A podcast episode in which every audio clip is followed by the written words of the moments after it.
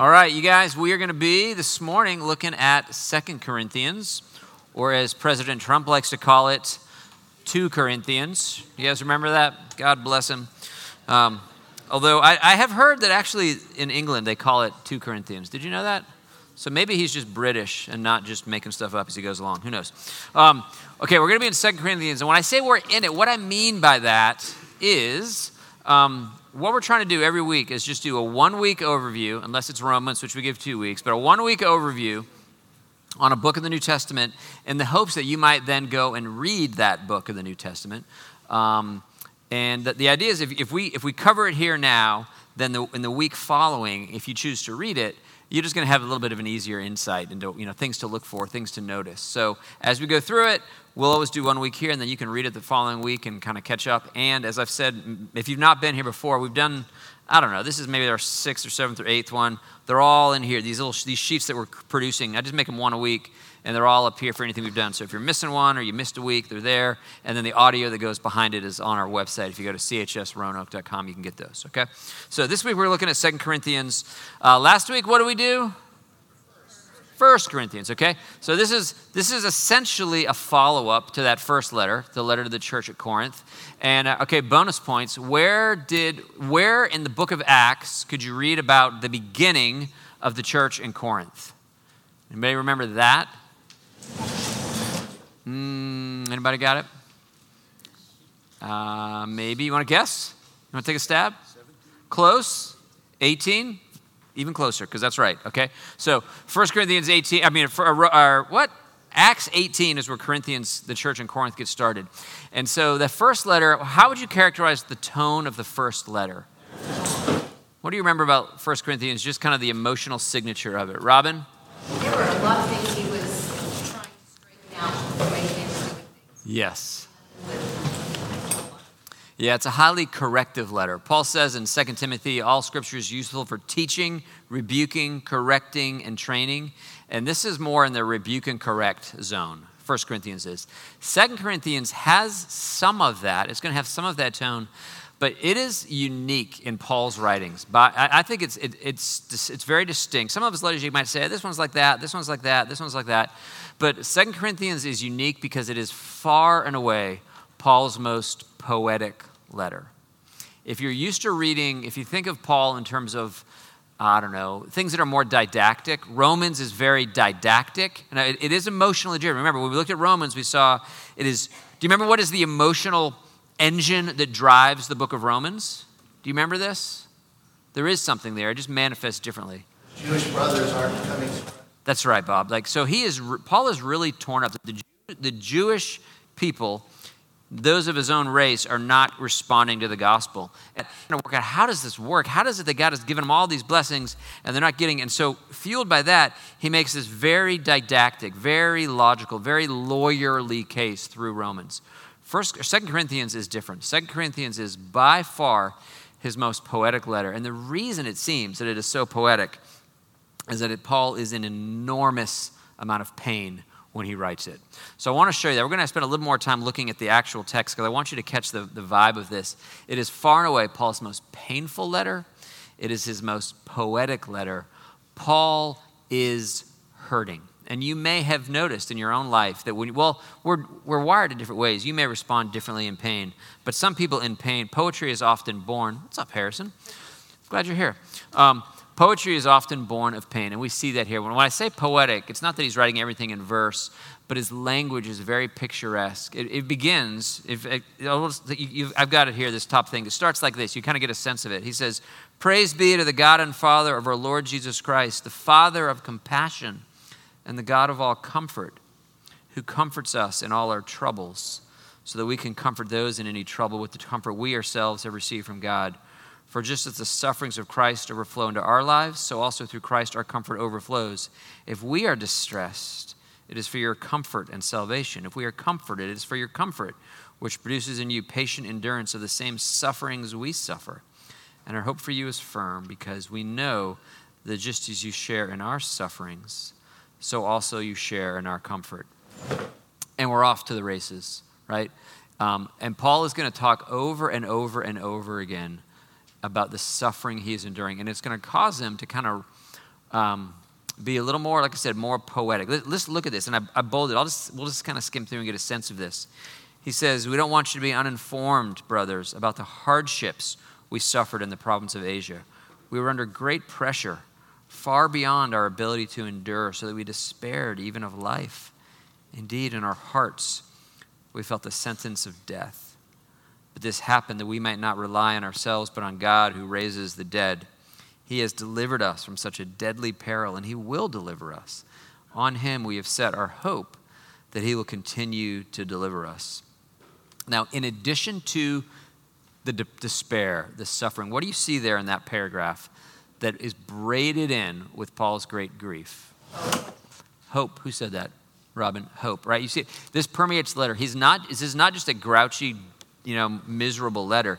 He's very honest about it. He endlessly is saying, you know what, it was beyond our ability to endure. We despaired. And yet, he sees this idea. I mean, we talked about this before. This happened that we might not rely on ourselves, but on God who raises the dead. Uh, what was it? Philippians, I think, that I pointed this out. That one of the things that pervades Paul's letters is this idea of the cruciform life, right? And what shape does the what, what shape does the gospel take? What letter is the shape of the gospel? You just watch it. You, once you, Lily's got it exactly right. It's the, it's the, letter V. He does this over and over and over. You just watch it. You, once you kind of get your eyes open to it, you're going to see it everywhere in Paul's writing. That Jesus went to the lowest place and was exalted to the highest place. Christianity is about death and resurrection. And so when I say that Second Corinthians is a book about pain and suffering, there's lots and lots of the downstroke of the V. But Paul always understands that, look at it, look at what he says. Uh, in our hearts, we felt the sentence of death. That's the downstroke. But this happened that we might not rely on ourselves, but on God who raises the dead. He expects a resurrection, but he is experiencing death, right? when you are when you yourself are on the downward slope and you just say this is just terrible and i hate this and it is miserable second corinthians might be a good book to look at in particular if you can see within it the anticipated upstroke.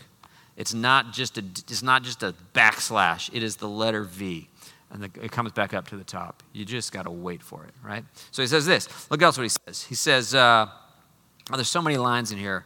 Go down to the very bottom of that right column. It says, Rather, as servants of God, we commend ourselves in every way in great endurance, in troubles, in hardships, in distress, in beatings, imprisonments, riots, hard work, sleepless nights, hunger.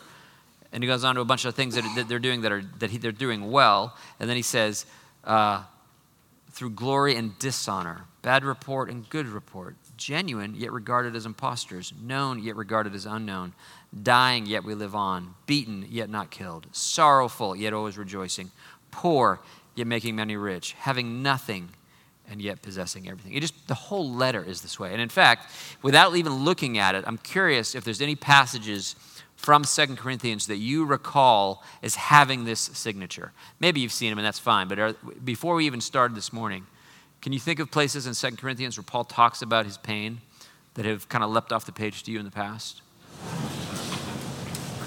Others you remember?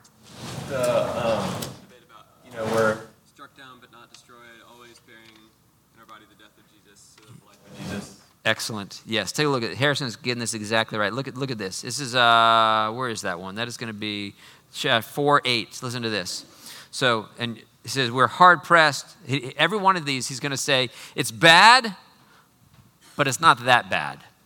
It's bad, but it's not that bad. He says, We're hard pressed on every side, but not crushed. We're perplexed, but not in despair. We're persecuted, but not abandoned. We're struck down, but not destroyed. We always carry around in our body the death of Jesus. Can you guess why? Think of the V. Why do we carry around in our body the death of Jesus? Yeah, look at it. So that the life of Jesus may be revealed in our body. This is so central to understand Paul's theology.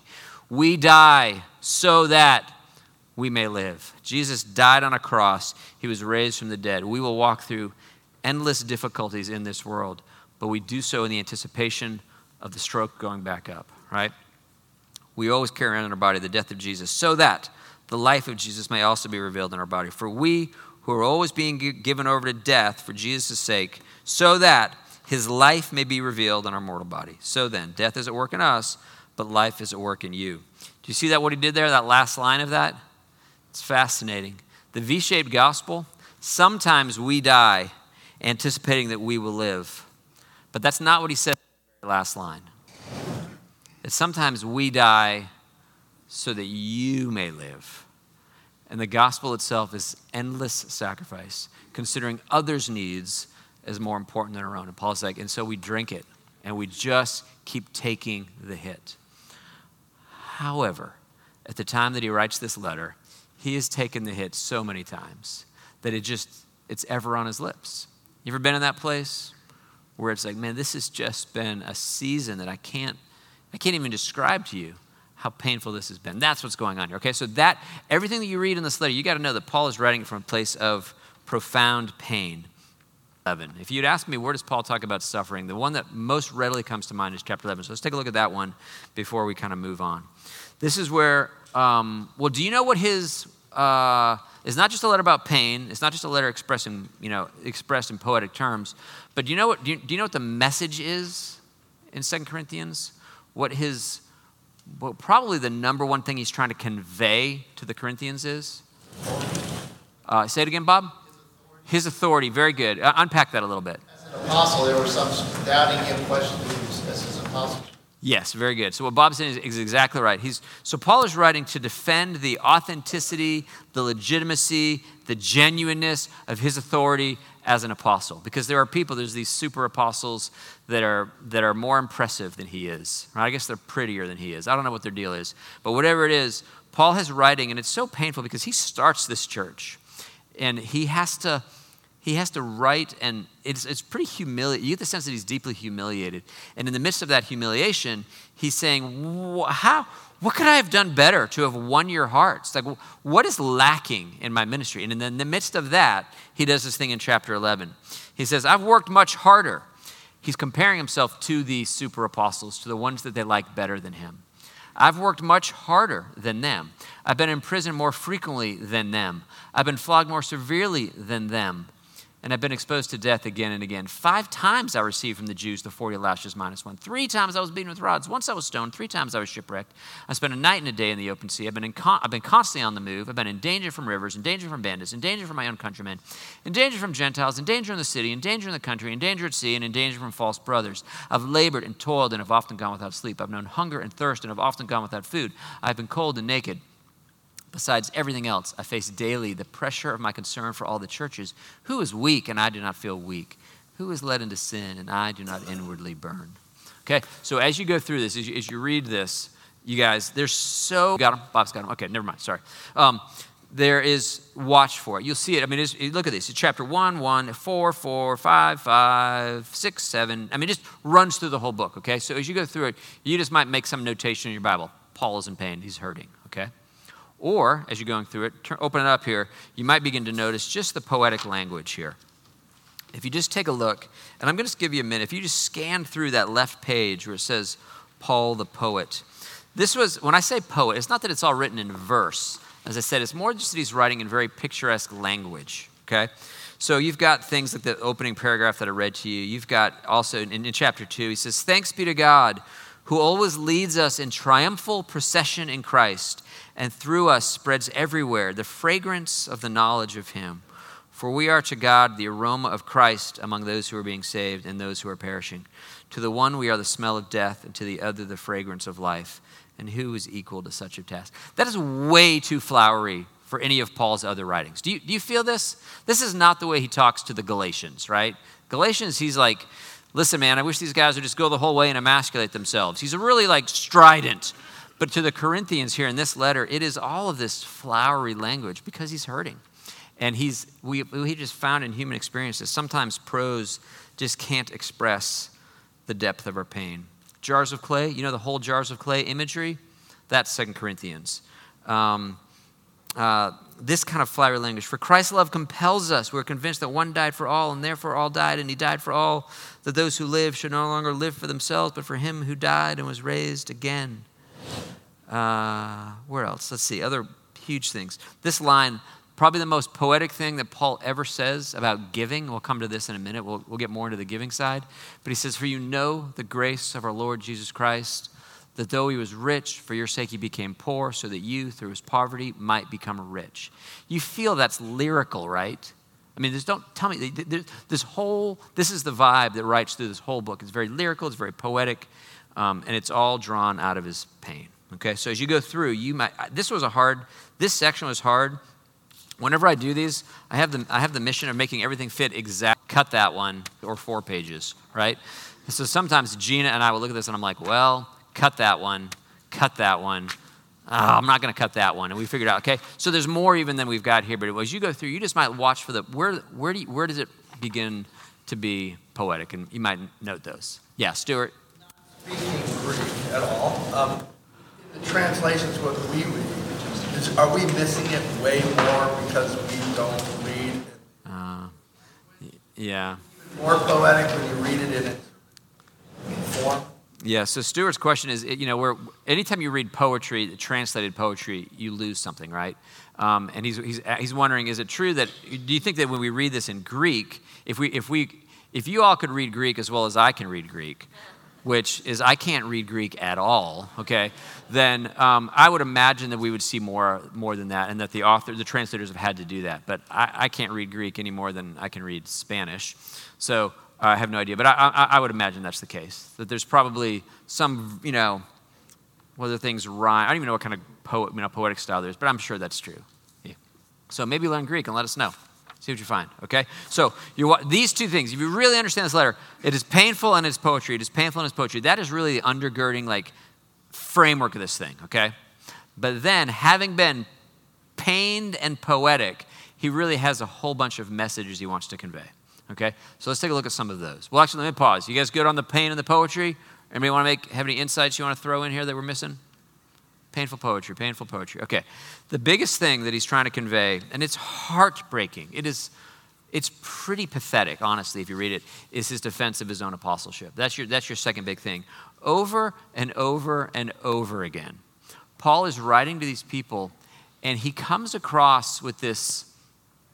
Uh, it's, it's just, it's, it's no it's just humiliating that Paul, who plants this church, Paul, who has suffered for these people, Paul, who has given his life for these people, who has entered into death again and again on their behalf, has to prove to them that he is for them, has to prove to them that he is worthy. Um, some of you who are parents might have some inkling of what this feels like, right? The older you are, the, the, the, the greater the number have you ever had to defend your authority to your children? Has that ever happened? Okay. Have you ever lived, have you lived long enough that this kid who you, you're literally the reason they exist, okay?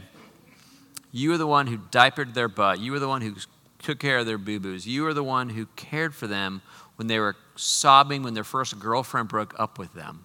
You have become persona non grata in their life, right? Do you know this? this feeling, that's what's here, right? And you, and you read it, you're like, my gosh, so just take a look, okay? Uh, how much time do we have? How much? Okay, we can do this. Um, take a look at what he's doing here. Um, now, you know, we'll do this. We'll, at your tables, just take a minute and you can skip through. I just want you to have a chance to read through some of these. So, at your tables, take a look and you can pick, you can, you can skim through a bunch and then I'll, I'll, I'll ask you in a minute if any of these strike you as particularly humiliating, okay? Um, go ahead and take a look at that right page under um, the defense of Paul's apostleship. There's just tons of examples.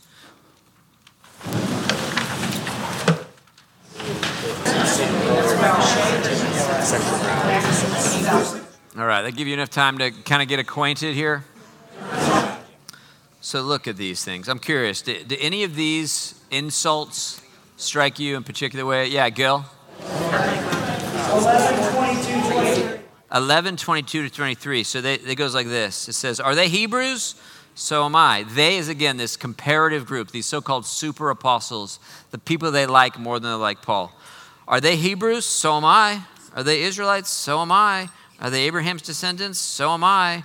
Are they servants of Christ? I'm out of my mind to talk like this. I am more. This is specifically this comparison game. It's not just that you're not very good, but we found someone that we like better than we like you, is what's going on. What strikes you about that, Gil? Just just sounds like he's trying to defend himself in a way, like kind of like a younger kid can defend himself against his friends. Okay, okay. He's trying to defend himself, then I lost the last sentence. Say it louder. Like how a younger kid would defend himself against his friends. Like, That's right. I'm more this than, than that guy. I'm more this than. That's right. So it is, it is, it is ridiculous. It's super humiliating. Like, can you imagine if, like, just in, in your in your world, right, at your company, wherever you work, in your sphere, it's your company. You started the business, and your employees are like, "Well, why should we listen to you?" You're like, "Because I own the thing. Because it's mine. Because I, built it, right? Like, it's dangerous." And yet, that's the exact situation that he finds himself in, for sure. Yeah, Anne.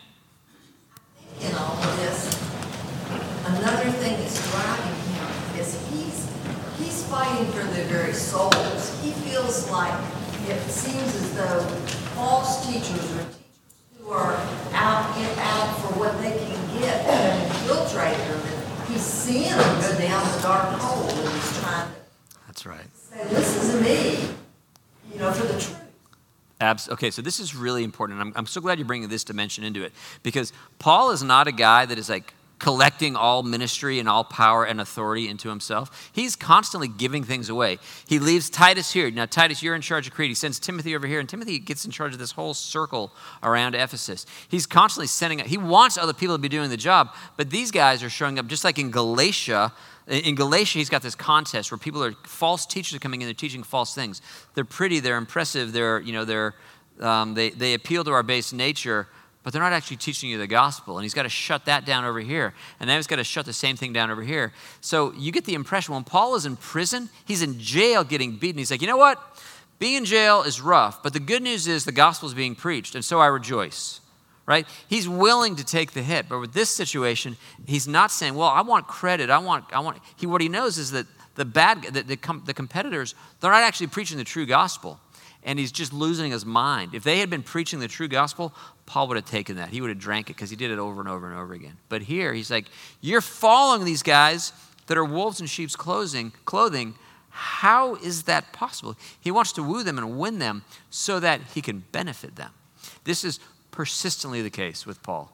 He is always willing. I mean, the guy is a beast. Beaten, he takes the hit, he suffers it, and then they finally let him get out of jail. Then he throws a tantrum. And the reason he throws a tantrum on the way out of jail instead of the way into jail, is because he knows that as he leaves, he wants to leave it safe for the people behind him.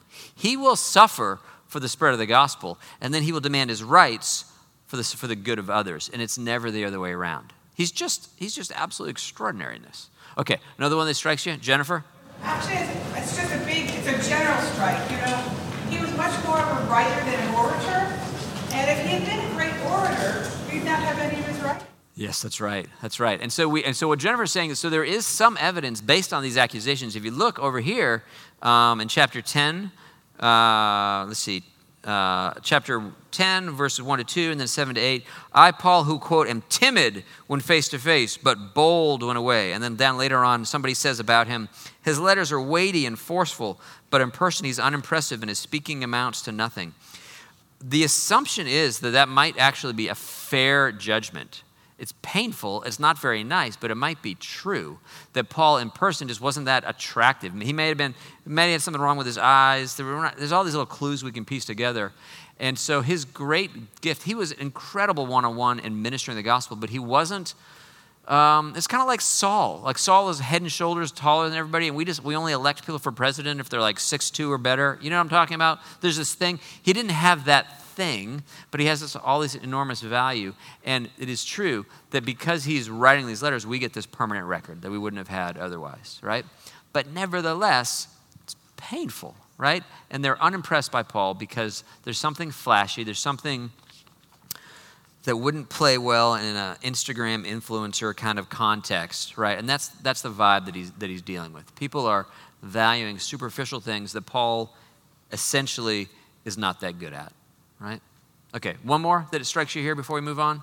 There's kind of a tone of uh, not sarcasm, but getting close to a little bit of tongue-in-cheek, what a crafty fellow that I am. Oh yes, Throughout all these things, that even the reference to the super apostles and quote marks, whether I don't know if there's quote marks in Greek, but even refers to them as hyper apostles. Is what the Greek says. that's right. That's right. And what's galling to him is he's like, okay, I may not be as visiting you. You like the guys that are that are stealing from you. You like the guys that are lying to you. He's like, I guess I should have done that. Would that have, would you like me better if I was ripping you off? Right. So it's all of that pain. That now that pain is of course woven into this first pain, right? But it's not the only thing going on. There's just a ton of stuff going on. So when you read through it, just read through the incredible humanity of this letter. We'll come to you in one second, Kelly. And I've mentioned to you this. I've mentioned this several times. This, this I, if I were God, I would have written a systematic theology textbook. Okay, I would have just laid it out so it's nice and clear and you can grasp it easily. I am not God, and there's numerous benefits to that, but we get this incredibly human, embodied, yea, even incarnated scripture, right? That is drawn out of Paul's very personal experience. This is still God's word. All scripture is God breathed. Even this very human, very um, personal letter is the, is the book that he chose to give us. So as you read it, we read it things to extract the systematic theology from it, right? But it would be a mistake if you think that's all we're supposed to find there. We are finding what is it like to be a fallen person in a fallen world, trying to, trying to work out this V shaped gospel. So kind of embrace the humanity of the letter. Kelly Sue?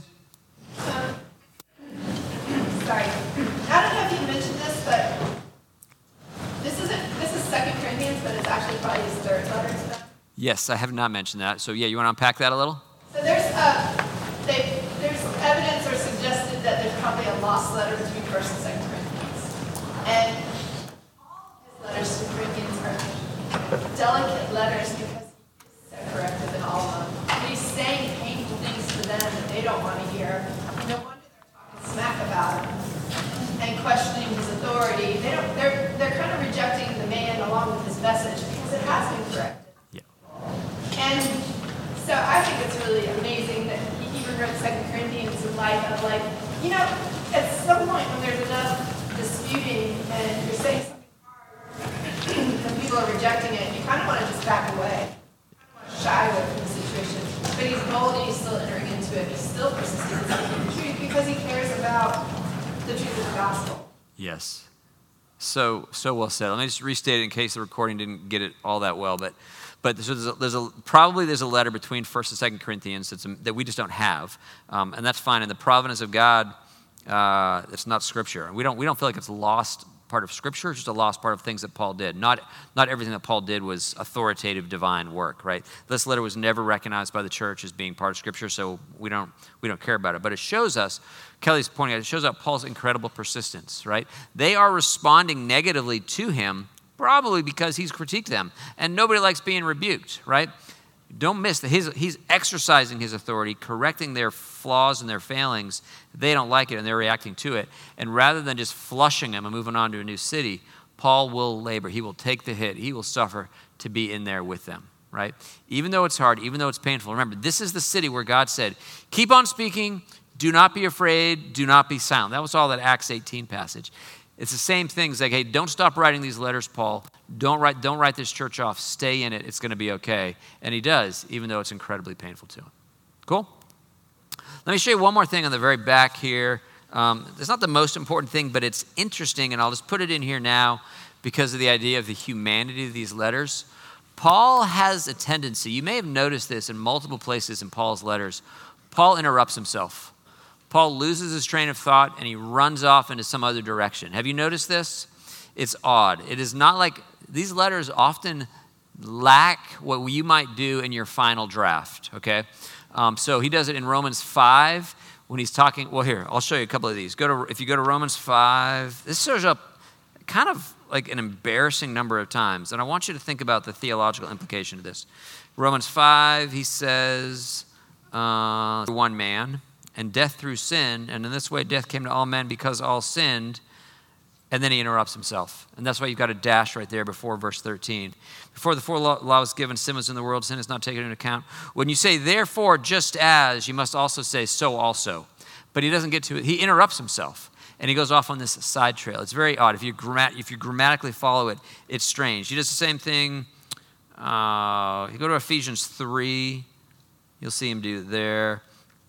Uh, this one's really obvious. Ephesians 3 1. He says, For this reason, I, Paul, the prisoner of Christ Jesus, for the sake of you Gentiles. Then he's like, oh, that reminds me. Surely you've heard about the administration of God's grace that was given to me for you, da da da. da. And he doesn't, you hear it? And he just totally interrupts himself. And he doesn't pick it up again until, uh, where does he finally thing? Uh, where does he pick it up? All the way down to 14. Yes, you're right. Then he finally says, For this reason I kneel before the Father, and now we're back on track. So everything in there was like this little bird that he was chasing, right? He does that here in this letter. So if you go to Second Corinthians, and I, I listed it down here, in chapter 2, verse 12, he says, Now when I went to Troas to preach the gospel of Christ and found the Lord had opened a door for me, I still had no peace of mind because I did not find my brother Titus there. So I said goodbye to them and went on to Macedonia. And then his mind trails off and he doesn't pick up this conversation all the way until chapter 7. It's like for five chapters. Finally, in chapter 7, verse 5, he says, Oh, yeah, back to that. When we went to Macedonia, this body of ours had no rest. We were harassed at every turn, conflicts on the outside, fears within. But God, who comforts us, comforts the downcast, comforted us by the coming of Titus. And not only by his coming, but also by the comfort you had given him. Everything that happens in the middle there, that five chapter is like a digression, and then he gets back in. So what that well, what do you think what does that tell you about this book? About the whole thing? How do you how do you understand this? Al? Or do you understand? I, there's emotion in there, but I, it's, uh, I don't get those traits. He's thinking about maybe fragments of things that he hasn't said. And on the other hand, I think it just shows he's human. He's aging and he has ADD. Yes, yes. And and and and let and let's double click. Let's not to mock the aging of the ADD. We'll just mock the humans because that's that's that's that's across us, right? Is that this book has a genuinely human author, right? Some people will come onto the scriptures and see this written by man and not written by God. Some will come in and think it's some like divinely dictated thing. It's written by God and, and not really by men. But we, ha- we have an incarnated scripture. Jesus was genuinely human and genuinely God. And the scriptures are genuinely of human origin and genuinely of divine origin. And these weird, quirky, idiosyncratic human features are, are part of the design. It really is. It's completely trustworthy, entirely reliable, but it, is, it was produced by a dude who lost his train of thought, got distracted, changed the order he wanted to put things in because it's written by a human being. It really is a human book, and it really is sovereignly over, overseen by God. It is God breathed. It's both. You just got to deal with it. It's just weird. Catherine? That's for our benefit, so we can identify. Right, right. Jesus became like us, He dwelt among us. And the book that we have is written by one of us, by several of us, as it were. Okay? All right, so what do we got? Okay, we got good. Okay, big message here, kind of scary, which is hey, I'm a legitimate apostle. You'll see that. Maybe the second biggest message is kind of scary, which is hey, I'm coming, so get ready right? There's a big warning. There's a visit coming. I've written you a letter and I rebuked you. I've written you a letter right now and I'm rebuking you, but we need to have a conversation. And so, you know, like prepare the bedroom, okay? So look at this. I've got it listed under here as warning of a corrective visit. Look at how many times he lets them know. Um, I beg you that when I come, I may not have to be as bold as I expect to be towards some of the people who think that we live by the standards of this world. He says, Such people should realize that what we are in our letters, when we are absent, we will be in our actions when we are present. Now that I'm ready to visit you for the third time, da da da, I'm afraid that when I come, I may not find you as I want you to be, da da da. I'm afraid when I come again, my God will humble me before you, and I will be grieved over many who have sinned earlier. This will be my third visit to you on my return. This is why I write these things, so that when I come, he's like, I'm coming, I'm coming. It's, it's a little bit of, you know, wait till your father gets home, except your father's the one telling you, like, dad's coming home, so get ready, right? So again, you, we see this is, well, what would you say, where would you put this in terms of Paul's, uh, what were Paul's hardest communities? What were the places where Paul had the most tense relationship? Do you have a sense of this from the letters? First, certainly Corinth, for sure. This is up there. This might be number one, might be number two. Do you know who else, who, who competes with these guys for like being the thorn in Paul's side? Galatians. Galatians, yeah. Yeah, I think so. And now Galatians is weird because do you guys know this? Gal- Did we do Galatians yet? We haven't done Galatians yet. Galatia is not a city, it's a state. So it's every letter is written to a church, the church in Corinth, the church in Ephesus. Galatians is to the churches in Galatia. You just notice that. You look at the first couple of verses of each one. It's a big region. But the Galatians is where things were tough. I would say Galatians, the whole region of Galatia, and then Corinth are, are his most painful, most difficult letters. Do you, which? I mean, who knows? It is only to the Galatians that he threatens emasculation. So that's, that's up there, you know? Right? Right? It's, it's rough. I, I think it's, it's, they're definitely number one and number two. These are, these are the hardest spots. How about the other side?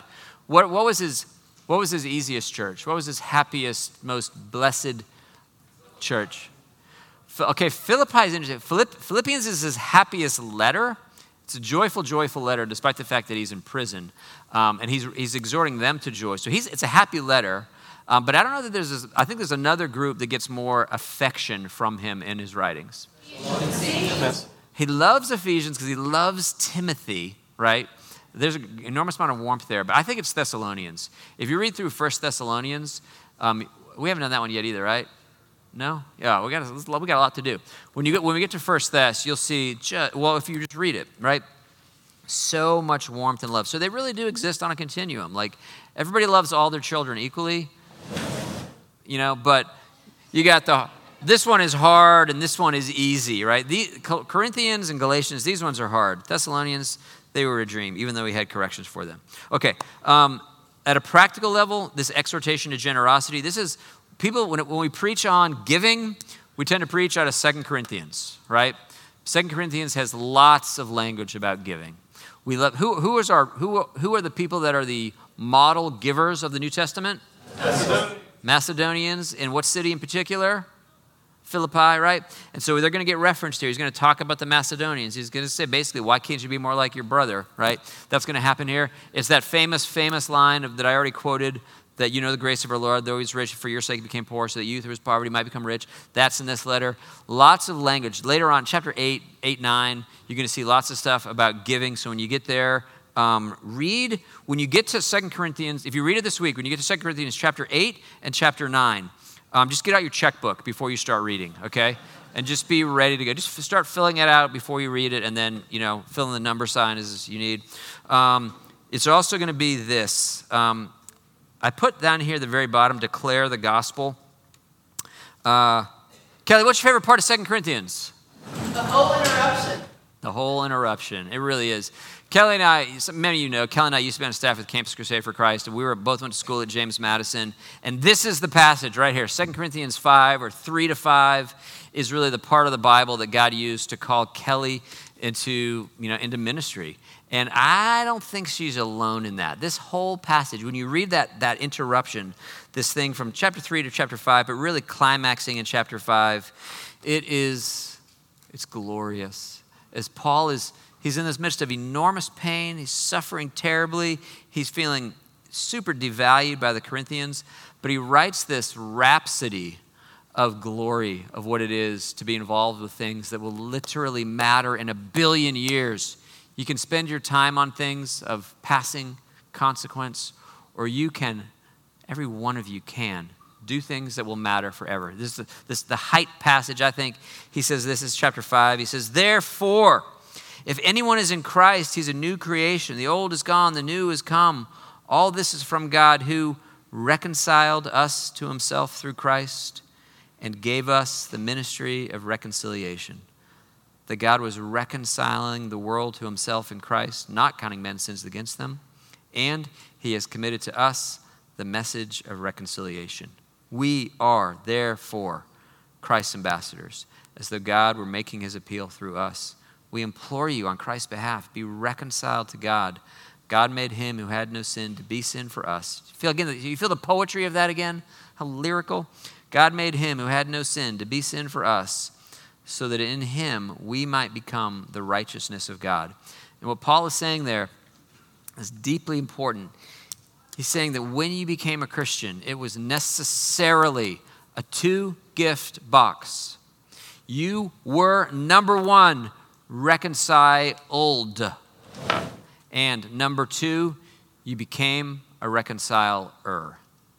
There is no separation. If you are reconciled, you are necessarily, ipso facto, a reconciler. And then he says it again. And so, therefore, is what I mean by that. A person becomes a follower of Christ and they're reconciled to him. They become a reconciler. And as a reconciler, they move, walk into somebody else's life and they help that person become reconciled to God. And when they are, they become a reconciler. And therefore, they walk into somebody else's life and help them become reconciled to God, at which point they become a reconciler in him who had no sin to be sin for us, that in him we might become the righteousness of God. And this whole idea that when the gospel came to you, necessarily it came to you on the way to someone else. That whole, if you follow through and you get into that section, really chapters three to five, just read it. It is just the height of God's eternal purposes, and that He's taken the central purpose for which He made the world and He dropped it in your lap.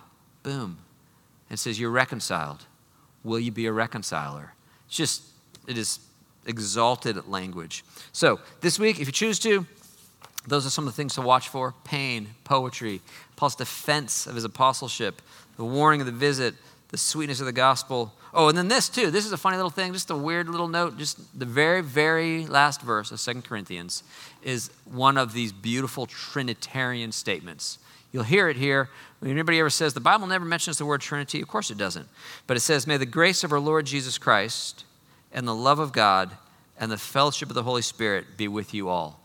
There is a linking here of the three persons of the Godhead. It says, May God be with you. That's what's going on there. So it's a great little Trinitarian wrap up when you get to the very last verse. Cool?